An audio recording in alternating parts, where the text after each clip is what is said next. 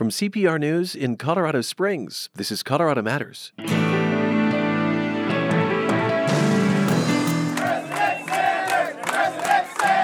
A quick victory in Colorado Tuesday night for Senator Bernie Sanders, but nationally, stiff competition from Vice President Joe Biden. My colleague Avery Lill was in Pueblo as results came in. She'll have a report from a former print shop, aka Democratic Party headquarters.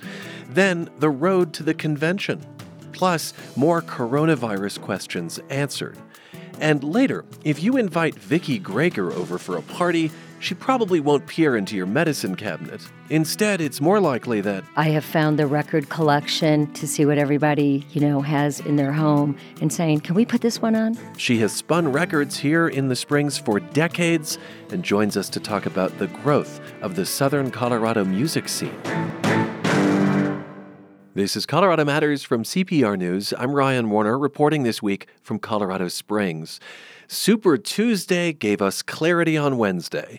What had been a crowded Democratic primary field now looks very much like a two person race, even more so with Michael Bloomberg dropping out this morning. So, what might the road to the conventions look like? We'll get some analysis coming up, but we'll start in Pueblo, a fascinating place politically. Pueblo County has more registered Democrats than Republicans, yet in 2016 voted for Donald Trump. My colleague Avery Lill was there for Super Tuesday. The Pueblo Democratic Party headquarters is housed in an old print shop. Mary Beth Corsentino said the Republicans call it a bunker, but the Democrats call it home. Instead of windows, its walls are lined with old campaign signs and handmade posters from protests about climate change and immigration policy. About 50 people gathered last night to watch the Super Tuesday results come in.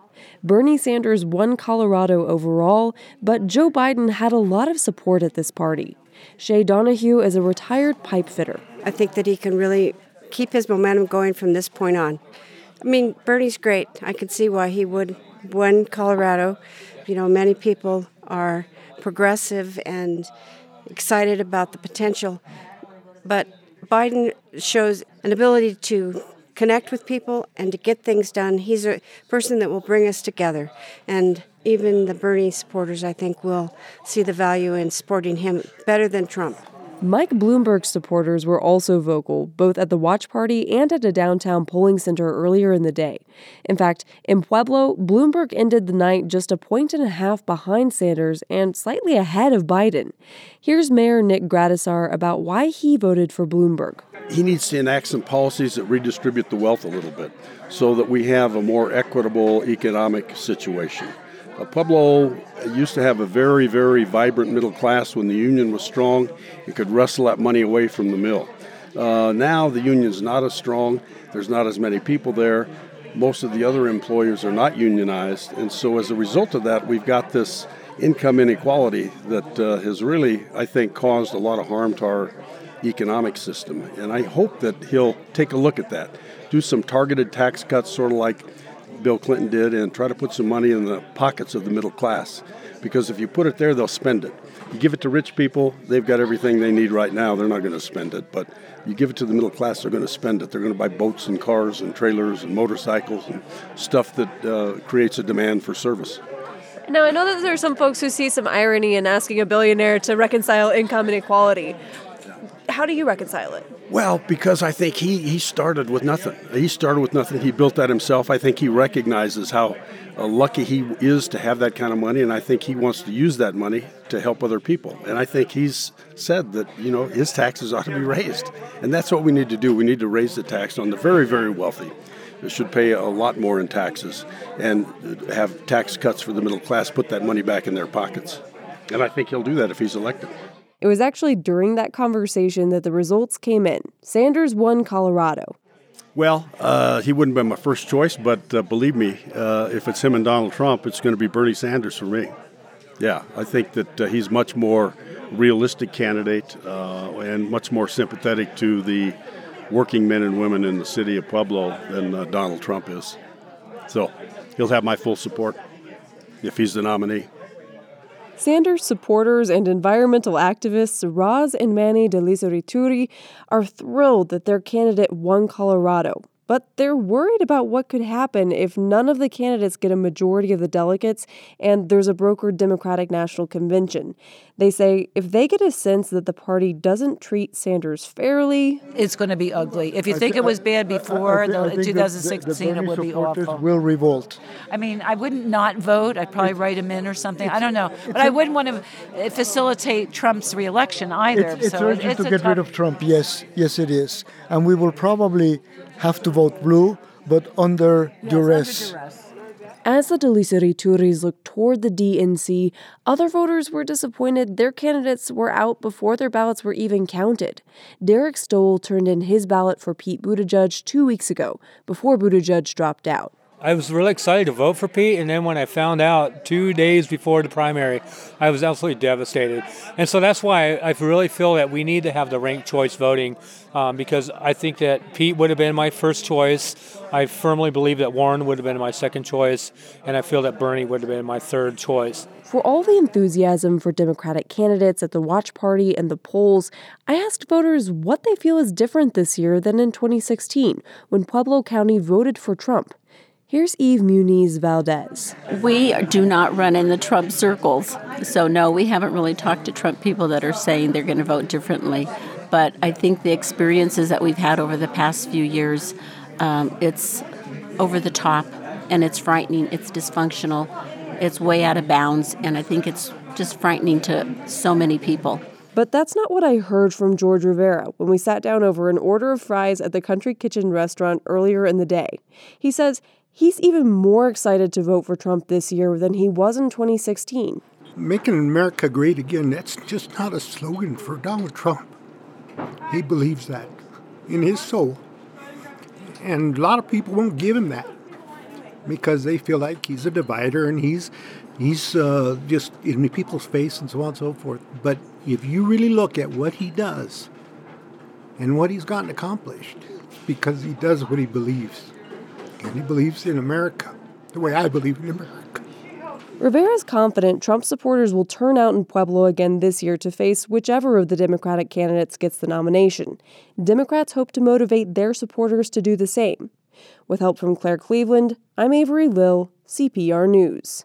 And once again, Michael Bloomberg dropping out of the race this morning. Let's get some perspective now from political scientist Seth Masket of the University of Denver. He's writing a book about the run up to the 2020 primaries. Hello again, Seth. Hi, how are you? I'm doing well. Would you safely call this a two person race now? And if so, does it remind you of the dynamics of 2016 on the Democratic side? We're pretty close to a two-person race at this point. Um, you know, particularly given uh, you know you have Elizabeth Warren, who had some significant rep- uh, support, but really seems to have underperformed lately. Um, it's it's getting down to two person race, and yeah, at that point, it becomes 2016 becomes a pretty good comparison where you have an enthusiastic group of people supporting Bernie Sanders, and then uh, much of the rest of the party really coordinating around someone else. You know, it was Hillary Clinton four years ago. It looks like Joe Biden right now. Senator Bernie Sanders won Colorado early in the night, and he won Colorado in 2016, back when we had caucuses. It's interesting because when Colorado switched to semi open primaries, meaning unaffiliateds could choose to send in either party's ballot, the conventional wisdom, Seth, was that it would lead to moderation. Uh, but many voters felt the burn in both scenarios. D- does that blow conventional wisdom out of the water? Well, unaffiliated can mean a lot of different things, right? Um, you know, Bernie Sanders has traditionally done well um, among people who are not tied, but people who are on the left but are not very well tied to the Democratic Party, people who haven't been always comfortable calling themselves Democrats. And that describes a lot of Colorado's unaffiliateds, um, who are not necessarily the most moderate voters. Um, the unaffiliated in Colorado, we've seen over the last couple of years, they have tended to lean toward the left. That is, they tend to prefer Democratic ballots, Democratic candidates. Um, but they're not necessarily as strongly wedded to the Democratic Party. So, in some ways, that was kind of a, a good constituency for Sanders. Hmm. We can say that primaries resulted in far greater turnout than caucuses. As CPR's Andy Kenney reported, the switch quintupled turnout in the Democratic primary, and that was before Election Day. So that was just in the run up of ballots being returned. Um, Sanders has now done better than Biden in several Western states, California the biggest, but also Utah, Nevada. Is that because he's doing well with Latino voters or something else, do you think? Um, part of it is the Latino vote, definitely, but there's there's other aspects of um, you know his just sort of appeal to uh, to to Western state values, the sort of uh, a kind of an independent spirit, um, and almost sort of a, a libertarian aspect um, uh, to the left that's uh, you know kind of resistant to uh, heavy-handed institutions. Um, that has tended to work very well uh, for Sanders supporters here. It's interesting how you describe that because I think there are a lot of people who see Bernie Sanders as big government. Right, um, and you know maybe libertarianism isn't exactly the right word for it, but in some ways it's kind of a it's kind of a, a resistance to the democratic establishment and uh, those who are you know sort of resistant to that and resistant to kind of institutions in general, uh, but still very favorable uh, for kind of a progressive uh, view toward public policy. I, I, think that has been really consistent with Colorado. That's been consistent in the California vote, and, and, and he's done well in, in those kind of environments. Seth Masket, were you surprised Vice President Joe Biden, um, who came in second, never held a real campaign event in Colorado beyond fundraisers.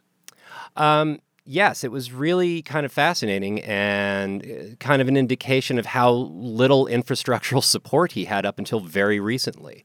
Um, he was, you know, despite having a fair amount of uh, the party, uh, broadly speaking, behind him, he was kind of lagging in fundraising and he was kind of picking and choosing where he could actually do campaign events, where he could hold rallies, where he could run ads. He really couldn't be competitive everywhere. And surprisingly, um, his vote showed up in a lot of places, even places where um, he hadn't had much of a presence. He, he did very well. He actually won in, in Minnesota despite uh, devoting very little campaign uh, resources there. And he did better here than originally expected uh, just a few days ago in Colorado. Of course, he, he still, uh, he still lost the state.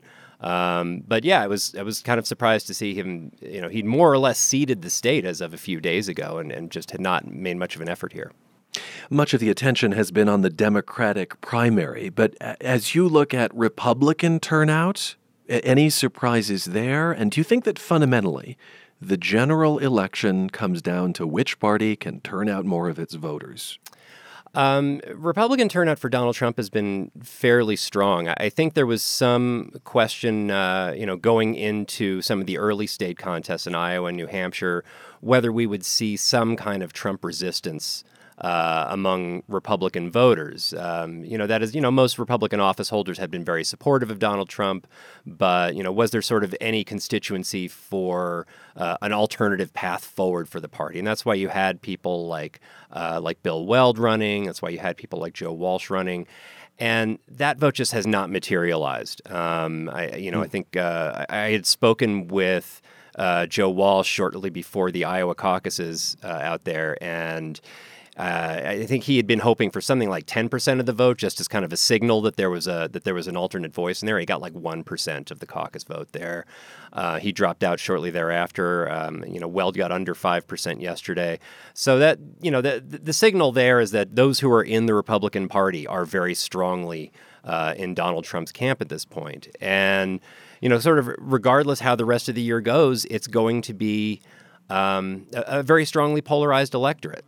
Um, you know, the the overwhelming bulk of Republicans is going to back Trump in the fall. The overwhelming bulk of Democrats is going to back, uh, you know, whoever the Democratic nominee is, presumably Joe Biden at this point. Um, and there will be, you know, the struggle will be over a handful of swing voters in the middle. But, um, you know, we haven't seen a um, a major party nominee get less than 45% of the vote or of the major party vote uh, in the last few decades, and, and that's going to continue. It's it's uh, you know we're it's a pretty polarized presidential electorate right now. We have just a few seconds here, Seth Masket, but you sounded pretty confident in saying that Democrats would get behind the nominee, whoever that is. Doesn't that fly in the face of some of what we saw in 2016? What makes you so confident in just the last few moments? Well, in 2016, we saw about 90% of Democratic voters uh, vote for Hillary Clinton as the Democratic nominee. Uh, 90% of Republican voters voted for Donald Trump. Uh, despite all the concerns raised about those candidates, all their, their high negatives, um, you know, partisans really rallied for their nominee. Uh, that, that, was one of the big lessons coming out of 2016. I, I, I see very little reason to think that won't happen in 2020 as well. Seth Masket leads the Center on American Politics at DU.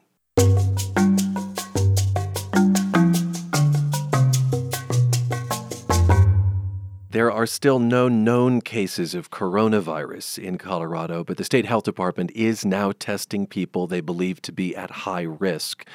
Let's sort through more questions about the virus, allay fears where it is possible to do so. Dr. Michelle Barron joins us once again. She's an expert on infectious diseases. Dr. Barron, welcome back to the program. Thank you, Ryan. Okay, so no known cases of the virus in Colorado yet but the state has these kits and is testing people. Do you think it's just a matter of time before the first case? I do think it's a matter of time, just given the amount of spread that we're seeing in the United States and certainly throughout the world. For the amount of travel people do and the potential for people to not have symptoms at the beginning of when they have this virus, I definitely think we'll see someone at some point in the near future. Okay, more on testing in a moment. I just want to quickly run through some questions that I would probably be asking my doctor at this point. Is there any sense that if you get coronavirus and survive, that you'd be less likely to get it again. We don't have a vaccine, but are our bodies developing it in a way? Yeah, so similar to the flu, you might have some temporary immunity, um, but because there's so many different coronaviruses and the virus itself can adapt to your body and change, the new one that you potentially encounter in the future may not be similar enough for your immune system to recognize, and so you may get sick once again.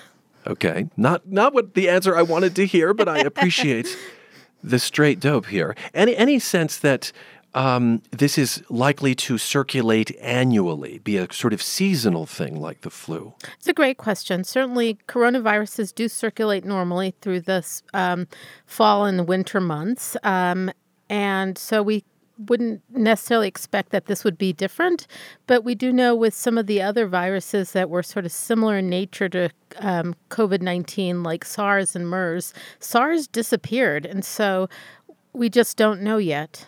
Okay, but there is at least the possibility that this thing also vanishes into thin air? It's possible, certainly. I don't know that that's realistic, but we just, like I said, with SARS, it happened. It popped up, caused havoc in many parts of the world, specifically in Toronto. And then since 2002, we haven't seen it again. All right, I feel as a journalist like I'm walking a very sensitive line between wanting to keep people informed wanting to allay them where it's possible and also not wanting to panic people. But I read a story, I think in the Washington Post just last night, about how this is unfolding in Italy, where hospitals are full up with people, many of them developing pneumonia. Healthcare workers themselves are getting sick and dealing with that as well. They're calling in nursing and doctor reinforcements in Italy. Is that the sort of scene we should be prepared for in Colorado. That is the scene that we're preparing for in Colorado. Obviously, we hope that doesn't happen, but that's part of the dis- disaster management planning that everyone does, in that you plan for the worst case scenarios and have those contingency plans in place. And then if it doesn't happen, you're you're great. If it happens, then you're not scrambling trying to figure out oh goodness, what do we do? We don't have nurses, we don't have doctors. What do we do? Where do we put these people? All of that's been sort of planned out as best as you can, and then you can navigate from there. What would prevent a scenario like the one I described in Italy from happening in Colorado? Um, without knowing the specifics of what's going on in Italy, I, am sort of hesitant to fully speak on that level, but I can tell you that um, a lot of the precautions that we know about, we are able to fulfill here. I don't know what status they have in terms of having the proper masks or what kind of ventilation they have in their hospitals or even the design. And hmm. certainly, mm. I can tell you a lot of our hospitals were built with the idea of having to contain infectious diseases, whether it's COVID 19 or MRSA, or which is methicillin resistant staphylococcus, or some of the other bad bugs that we see. Yeah, MRSA. It's vicious stuff. Uh, I've had family members with it. Um, okay, let's get to testing here. Is this just a swab? Is it a throat swab? Is it a nose swab that these kits contain? It uh, can be either a throat swab or a nose swab, or or both, just depending on the protocol that you've implemented at your facility. And, uh, you know, the t- state only has a limited number of these kits. So, how do they decide whom to test? So, they have criteria that they've given all the public health from public health to the hospitals and clinics since really want us to be judicious in terms of the testing and we still have the ability obviously to consult with them and say you know i'm not really sure if this is really warranted what do you think and we have that discussion and decide whether or not it's worth testing or not and do you think it's related to someone's travel at this point, or have we moved beyond that? Is it related to how vulnerable that person might be to coronavirus? Certainly, the travel piece is still a big piece that we're using in Colorado at this point, and primarily okay. because we haven't had any cases yet. And certainly, that may shift where when we start seeing cases in Colorado, then it may be more, hmm, you're more vulnerable. We maybe need to monitor you a little bit more closely. And would the testing and, and the results lead to a kind of forensic medicine, a tracing of who that person has come into contact with, for instance? Absolutely. So, right now, we're still in what we would call the containment phase. And the idea behind that is if we found out someone had this, then we would want to try and find the contacts that person had been with or near and put them mm-hmm. pot- test and put them into precautions as well with the idea that we could contain it. And when we lose that phase where, you know, just there's just too many people where that we can no longer do that, we go to the mitigation phase, which is really going into the idea of okay, who's really at risk? Who's going to be potentially get more sick from this? Do we need to test or just tell people to stay home and manage their symptoms with remedies we normally would use for a cold? And perhaps at that point, you might see even more big events canceled and school districts making uh, decisions about whether to meet. I, before we go, we have less than a minute. I, I just have to ask the fundamental question can we say how much more lethal this is than the flu? About the same? What can we say? Just in a few seconds. Um, I think that the data that's coming out certainly suggests that it's probably about the lethality of the flu, but certainly we don't have all that data yet. But it's not quite as severe as it appears, at least on the outset, from the reports we've been seeing. Thanks so much, Dr. Barron. I appreciate your time. Always my pleasure. Dr. Michelle Barron is Medical Director of Infection Prevention at UC Health. And Colorado Matters continues in the next half hour live from Colorado Springs with Space Command and Space Force. What the heck is the difference? I'm Ryan Warner. You're with Colorado Matters from CPR News.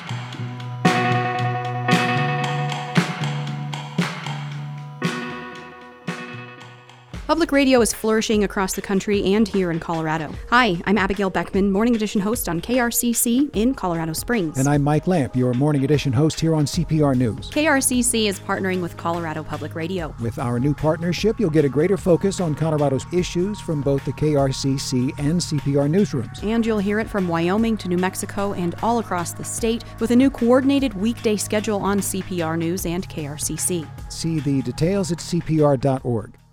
Space, as in the final frontier, has been top of mind for many in Colorado Springs in the last year or so.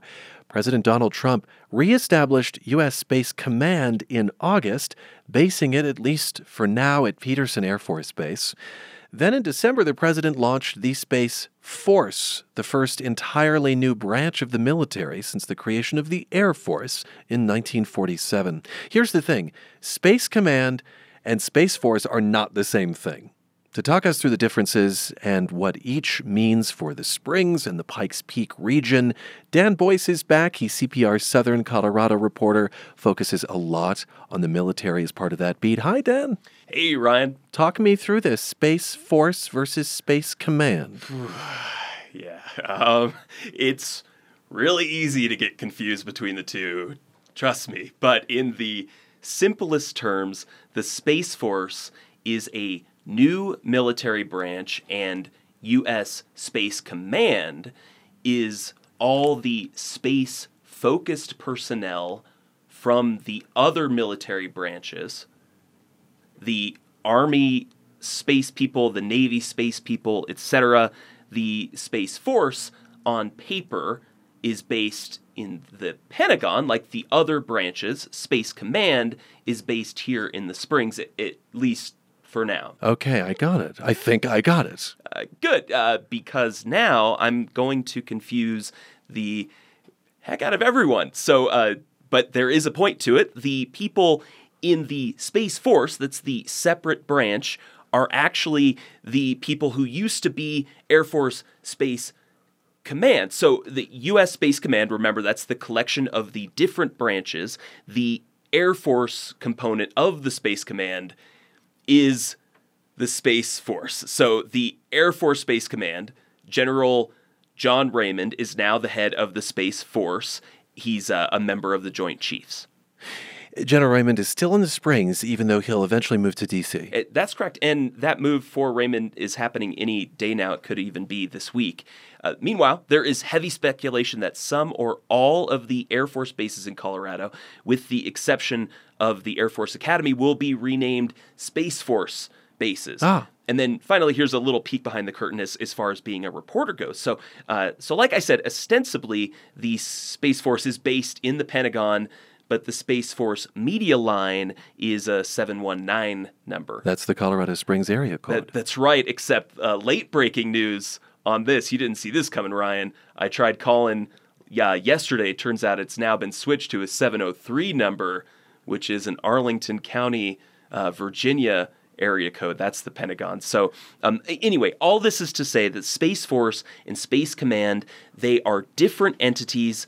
Uh, the functional differences, though, are still really blurry. The, the lines have yet to be drawn.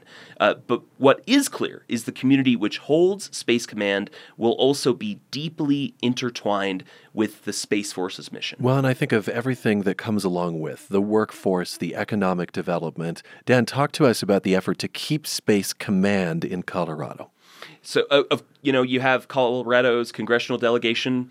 They are linking arms, presenting a united front on this, saying that Colorado Springs has been the center of the military space efforts since Space Command was established the first time in the 1980s. The workforce is here locally, and there's already so much infrastructure here, and they say Space Command needs to stay. And they're appealing to President Trump with that message. Uh, right, and as we'll hear in a second, uh, Governor Jared Polis did as well, right on uh, Air Force One. The Colorado Springs Chamber of Commerce, meanwhile, they're spending up to $350,000 on a campaign to get uh, Colorado Springs Space Command marketing, you know, right in front of the president's eyes. That could even be advertising in the DC area during the president's favorite TV shows. Oh, wow. Okay. Talk about strategy. Uh, and part of the campaign included t shirts at Trump's rally here. Uh, it, which didn't turn out as well as they hoped. Uh, so the chamber was out the morning of that rally and they were handing out these free red t-shirts with a, a, space command hashtag on them. And hopefully so you know the president would see the stadium full of space command support. You know i'd say the interest in the shirts was was tepid and not too many people were putting them on uh, they probably wanted to show off their Trump shirts and, instead. It, right, and and the chamber says it so happens the people who did try to wear them were asked to take them off by those running the rally. It just goes to show that the Trump campaign keeps this really tight uh, ship as to you know what messages are on the clothing that people in the audience are wearing. Still, Reggie Ash, he promotes the military economy through the chamber, says keeping the command would be worth any effort they make. Initially, the headquarters is going to employ about 1,500 people, and those are higher end uh, employees as well. Additionally, it's a military construction project approaching a billion dollars. So that, that means a lot. There's a lot of immediate impact with that. And then as time goes on, unified combatant commands like that tend to be magnet for industry. So more corporations will move here. And Dan, I understand you recently visited a new space startup in town. Bluestaq. It was started just under two years ago in the Springs, and they basically do satellite data management and analytics, and, and they started with four people. They're they're now at 30 people, growing, expecting to be 50 by the end of the year, and they're finishing up this you know swanky new first floor headquarters in one of the tall bank buildings here downtown. And that's going to be a very visible example of the kinds of businesses and high paying jobs that Space Command would attract. CEO Seth Harvey, he was telling me that where the command ends up permanently will have a huge impact not only on his business, but where other similar ones will decide to start too. When you are trying to build a technical solution, it is important to be right next to your customer. It is important to be right next to the operations or the problem that you're trying to solve. If that customer or that problem set moves, you're no longer geographically connected to that customer. And the president, at least for now, has demurred. Is that right? So a lot of people thought that the reason the president was holding his recent rally in the Springs would be to specifically announce that the area was keeping Space Command. And the thought was that, you know, as much as anything, that could help Republican Senator Cory Gardner in his reelection bid. Of uh, Cory Gardner was, of course, at the rally too, but you know, alas, the governor showed up at the plane today. Your governor, Democrat. No, no, but in all fairness, he showed up because he wanted to lobby to see if they could get it. That's okay. That's all right. And we are going to be making that decision, Cory, when we make that decision, all right? The president may still even try to get political rev- leverage out of that announcement later this year. His campaign is investing a lot of money here, and they think the state is still in play, and he might use that later. For his part, Governor Polis said uh, his decision transcends the political divide. My goal is really talking about how Colorado is the center of the space economy uh, with the strong aerospace industry, with our strong defense infrastructure, is the best possible place for Space Command, which we previously hosted as well.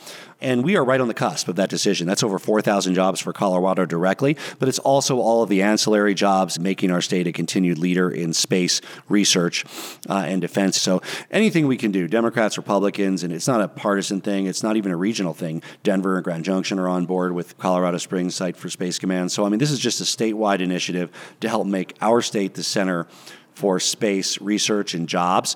We're a leader, and we can go from being a leader to being the leader in the growing space economy, and Space Command is an important part of that, and Colorado is the best place for it. Okay, we shall see what happens. Dan, thanks for this explainer. Glad to be here, man. CPR's Dan Boyce reports on Colorado Springs and southern Colorado with a particular focus on the military.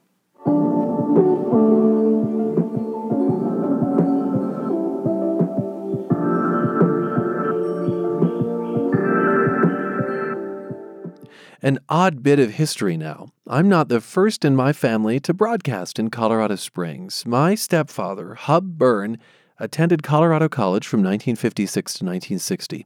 He'd been a sickly kid, and almost as soon as he got to town, he joined a gym. Because I was six foot at 137, asthmatic. That's why I went to Colorado from Boston. That's popular in those days. I thought, well, instead of playing sports, I think I'm going to try to build up my body. Dad says the modern Life Health Studio in Colorado Springs transformed him. It took me three years to go from 137 to 202, and I really had a great physique.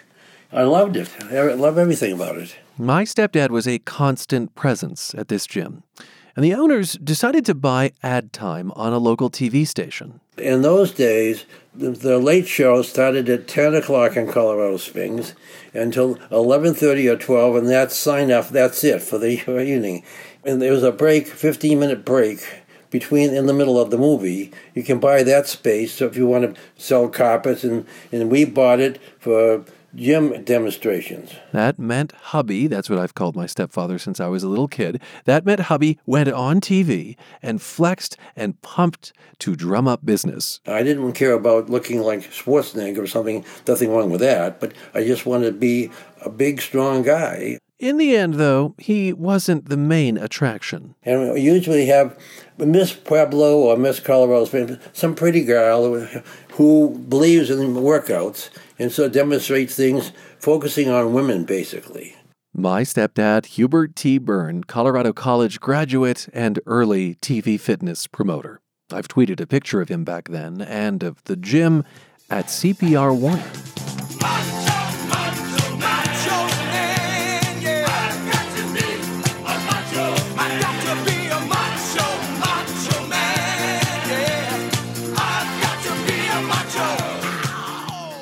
She has had her finger on the pulse of Southern Colorado's music scene for three decades. Vicki Greger is music coordinator for KRCC, where she spins hand picked music weeknights.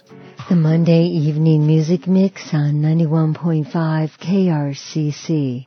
Something brand new from Robert Cray called That's What I Heard. And anything you want. I love how he just spent the last uh, minute and a half of that song just playing his guitar. Sounded so darn good. Her job is also to keep up with the piles of music submissions that come to the station from Colorado and beyond. And she's going to get you plugged into the music scene in Southern Colorado. Vicki, it's nice to see you. Thanks, Ryan. It's cool to be here on this side of the table and the microphone. To be interviewed as opposed to hosting yourself. I know. It's a it's weird feeling A little bit nerve wracking. We asked for 10 of your favorite songs by Southern Colorado bands. Uh, this was at the top of your list.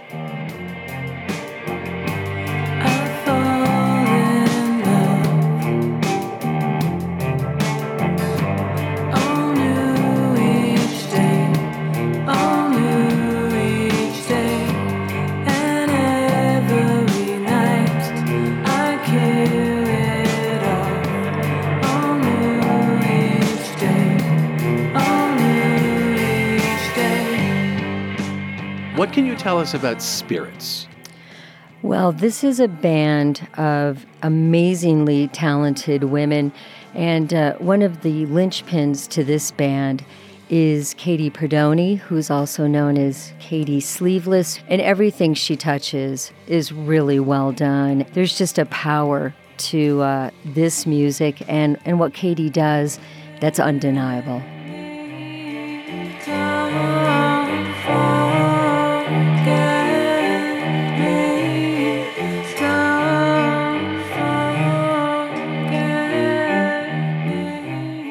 As you describe Katie Sleeveless of Spirits, Vicki, it occurs to me that musicians in Colorado, and maybe this is true everywhere, I'd love your sense of it, they tend to have 10 or 12 side projects. They're involved in making so much different music.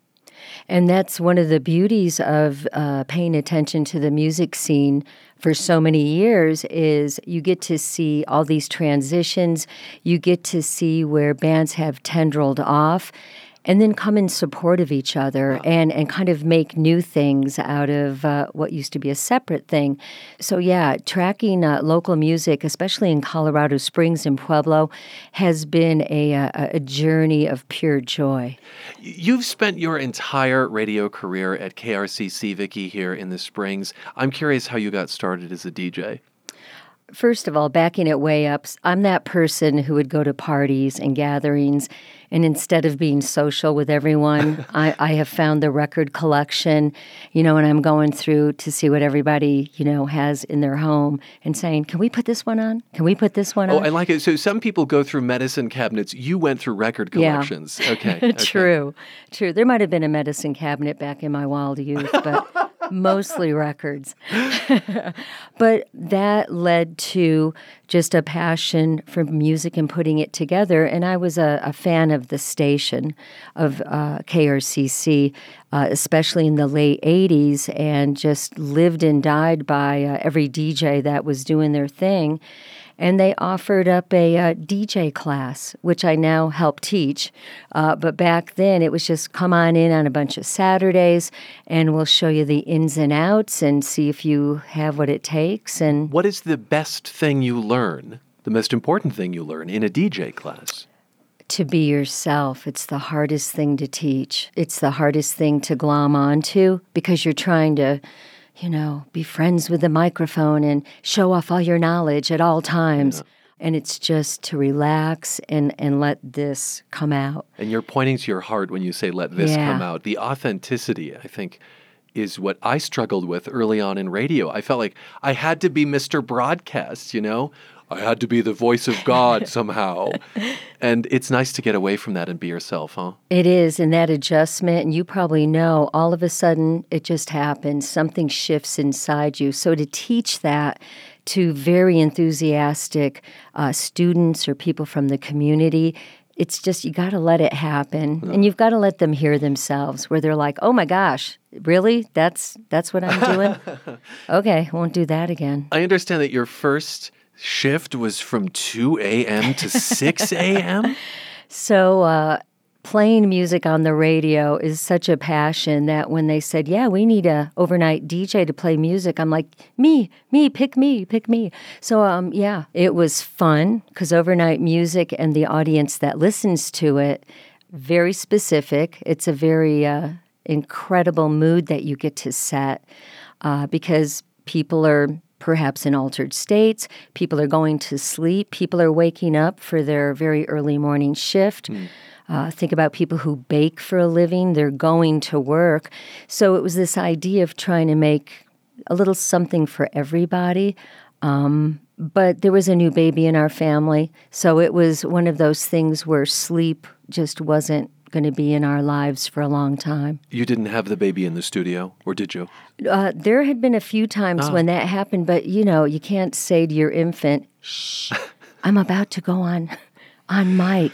You, can't- must be silent." You can. It's just not going to take you very far. right. Yeah. So uh, yeah, not too much of that. Okay, I think it's time to hear a bit more music before we talk about how you build playlists because the basement at KRCC here is a record lover's dream. I mean, you really get the chance to curate. But uh, tell us about some of your other favorites as we had you assemble this top 10 list. You know, for instance, I'm looking at "We Are Not a Glum Lot." That's a, a we are not a glum lot. is the best name ever for one thing. You know, and that's actually taken from the Big Book in AA, or so I've been told. Um, and we've watched uh, those folks grow up. I mean, we're talking about talented young teenagers who stayed with it, and you know now have grown up, gone through college, still making music, and they've rocked pretty well.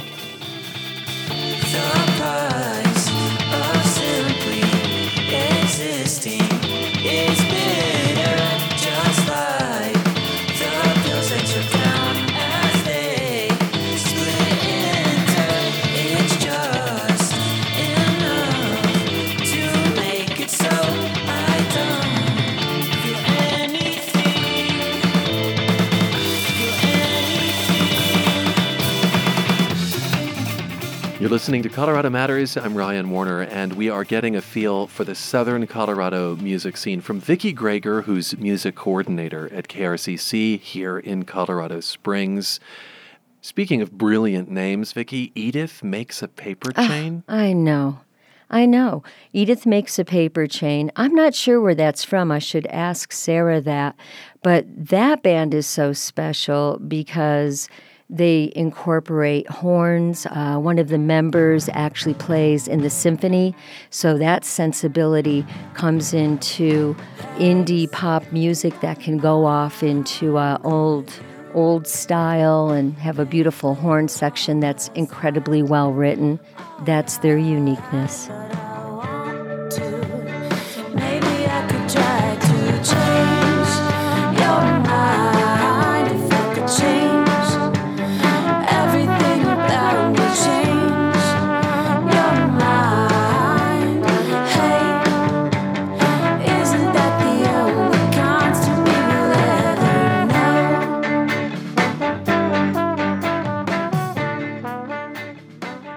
Vicki, the fact is, a lot of playlists, especially on commercial radio, are determined by a computer, or at least executed by a computer.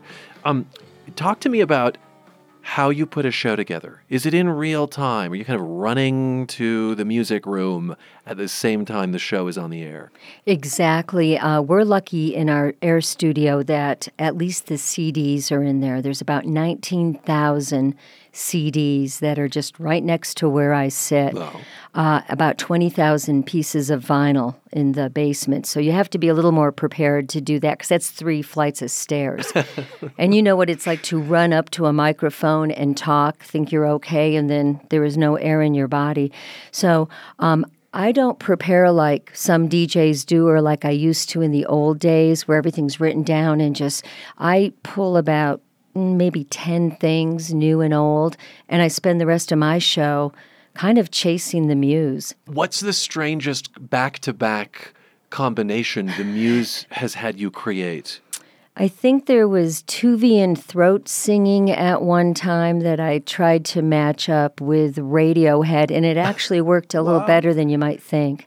Um, that's in very freeform days. We kind of took the freeform model, which included every sound and noise there is, and we and we got a little more uh, focused on a, a music mix approach. But still, if it's in our library and it's not FCC non-compliant, play it. Play it's it. yours. The music scene in Denver gets, I think, a lot more national attention than the one in Colorado Springs and in southern Colorado. How would you describe the scene here, its growth in the time that you've been at KRCC? Uh, the local scene has exploded as far as I'm concerned. Um, one of the uh, pivot points to me uh, were a collection of musicians, and a, a fair amount of them were from Pueblo who started Blank Tape Records. So they just did their own record label, and in this group of maybe 20 musicians, they were prolific talented and they swapped off members with each other they supported each other with graphic art with um, live shows and uh, being on each other's records. And there was something about that time period that was a, a renaissance boost. And so much came from that. And that would have been Oh, I hope I'm not too off in my time here. I think that was the late 2000s, somewhere in there. And a lot of, you know, famous people have come from that. Um, Inea Lujan, Haunted Wind Chimes, people that are now River, Arkansas, uh, Joe Johnson, Grant Sabin, they all helped each other and made quite a, a scene. Well, I think we should leave with a little music from the Haunted Wind Chimes from Pueblo, Colorado. Before we do, what is your favorite Southern Colorado live music venue, big or small? Oh. Oh, thi- this puts you in a very awkward place, doesn't it, Vicki? Well, we don't want to anger anyone. However, I've seen some incredible shows at the Black Sheep. Just incredible shows. In Colorado Springs. Mhm, in Colorado Springs. And you're in this great, tiny little venue and watching bands like The Foals or Father John Misty. And, you know, there's 200 people and you're one of them. So, and uh, there's a, a new place in Manitou, Lulu's downstairs. And they're bringing in some incredible acts. So, hard to pick. One's a sitting venue, one's a standing venue, as far as I'm concerned. Thanks for being with us. Thank you, Ryan. This was fun. Shall we haunt some wind chimes? I think we should.